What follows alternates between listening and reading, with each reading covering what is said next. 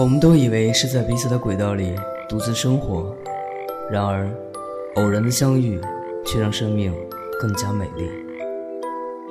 我在一个人的时光电台守候你。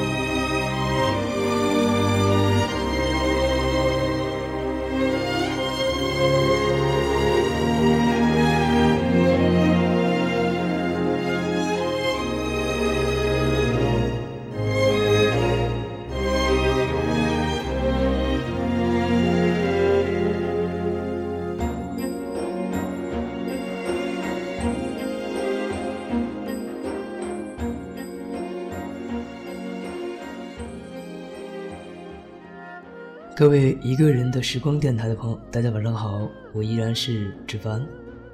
最近全国大部分地区呢都在降温，我收到了很多听众的留言，让我要注意身体，预防感冒之类的。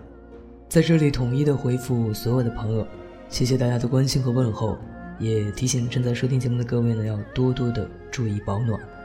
今天继续给大家送上的是本周的电影专题，宫崎骏的动漫《幽灵公主》。希望在这样的冷秋，能够给你带去一片温暖。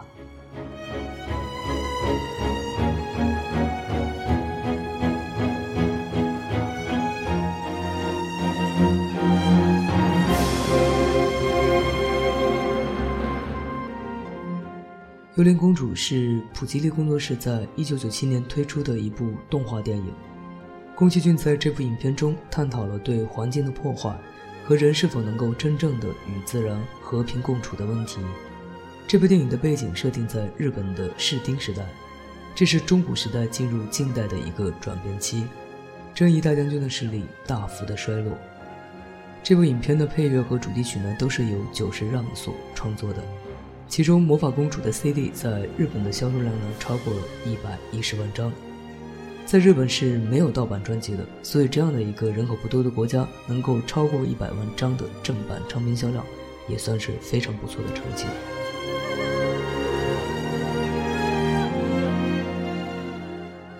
幽灵公主》这部影片在日本的票房高达一百九十三亿日元，共有一千四百二十万人次观看了这部影片，在当时呢是日本史上票房最高的电影。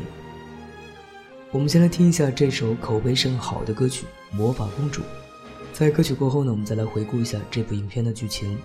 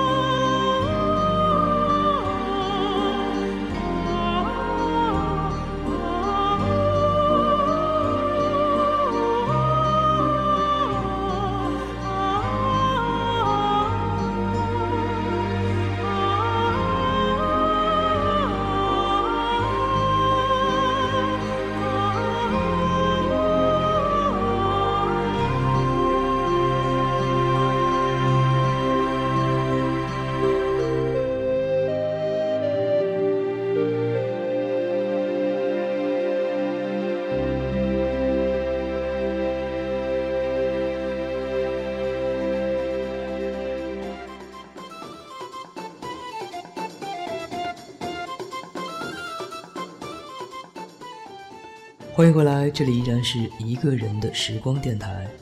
每次听到《魔法公主》这首歌，都会让我心里产生很强大的震撼，深深的被它的旋律所吸引和打动，由衷的感叹久石让的作品真的太美了。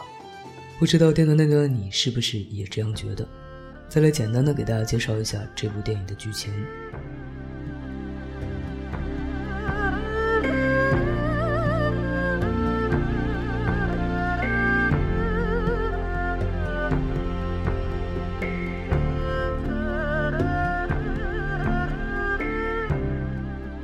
为了拯救危难中的村民，阿西达嘎的右手受了凶煞神的诅咒，他只好离开亲人，前往西方流浪，以寻找解除诅咒的办法。旅途中，他遇到了由幻姬大人带领的穷苦村民，在麒麟兽的森林里开采铁矿、提炼矿石。白狼神莫娜和他养大的人类女孩幽灵公主 Sam 对幼姬是恨之入骨，因为他们觉得幼姬带领众人破坏了森林。想帮助人类的阿西达嘎被 Sam 深深的吸引，他理解他，但是为了帮助穷人，又不得不和他作战。在一次战斗中，阿西达嘎被麒麟兽所救，他的立场变得更加的摇摆不定。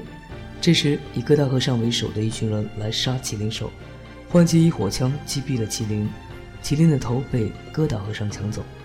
愤怒的麒麟灵魂想要夺回自己的头，大肆的破坏森林。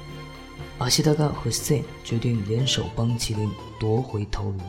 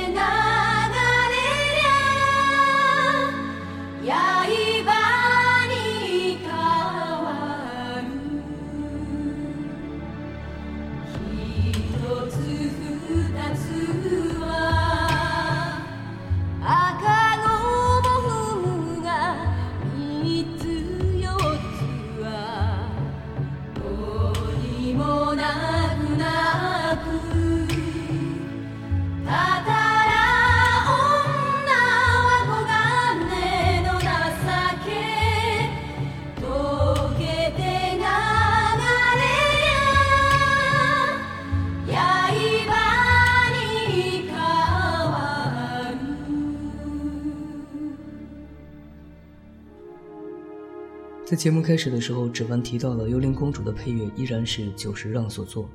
说到久石让，四岁便与铃木伸一学习小提琴。一九六九年，他进入了国立音乐大学作曲科，接受深厚的学院派作曲训练。久石让除了给电影配乐之外，还写了不少十几岁到二十几岁的朋友不太容易接受的现代作品。他的音乐观念受到了众多世界知名作曲家的影响。一九八一年，久石让推出了自己的第一张专辑《Informations》，确定了自己的音乐风格。之后呢，更是为《风之谷》、《我的悲剧》、《两个人》等影片配乐。此后，他的配乐大受欢迎，几乎日本知名卖座的电影都找他做担当配乐。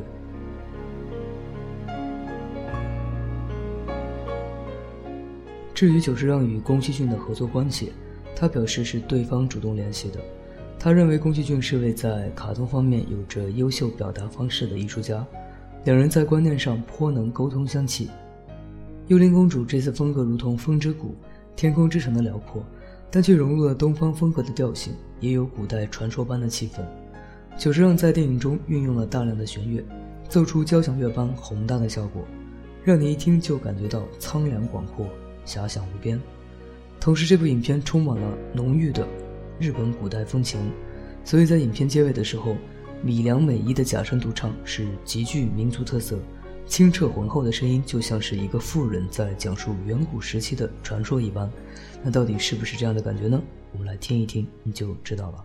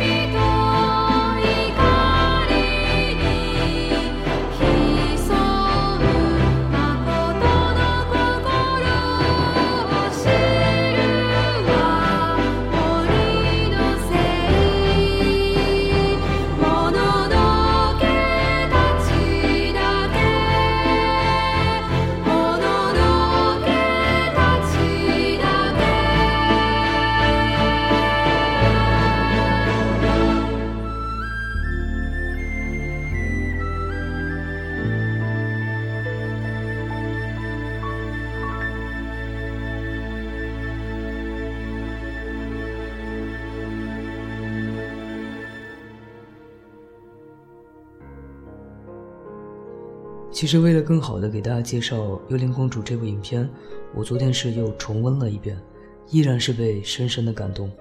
真的是推荐大家可以抽时间去观赏一下宫崎骏的动漫。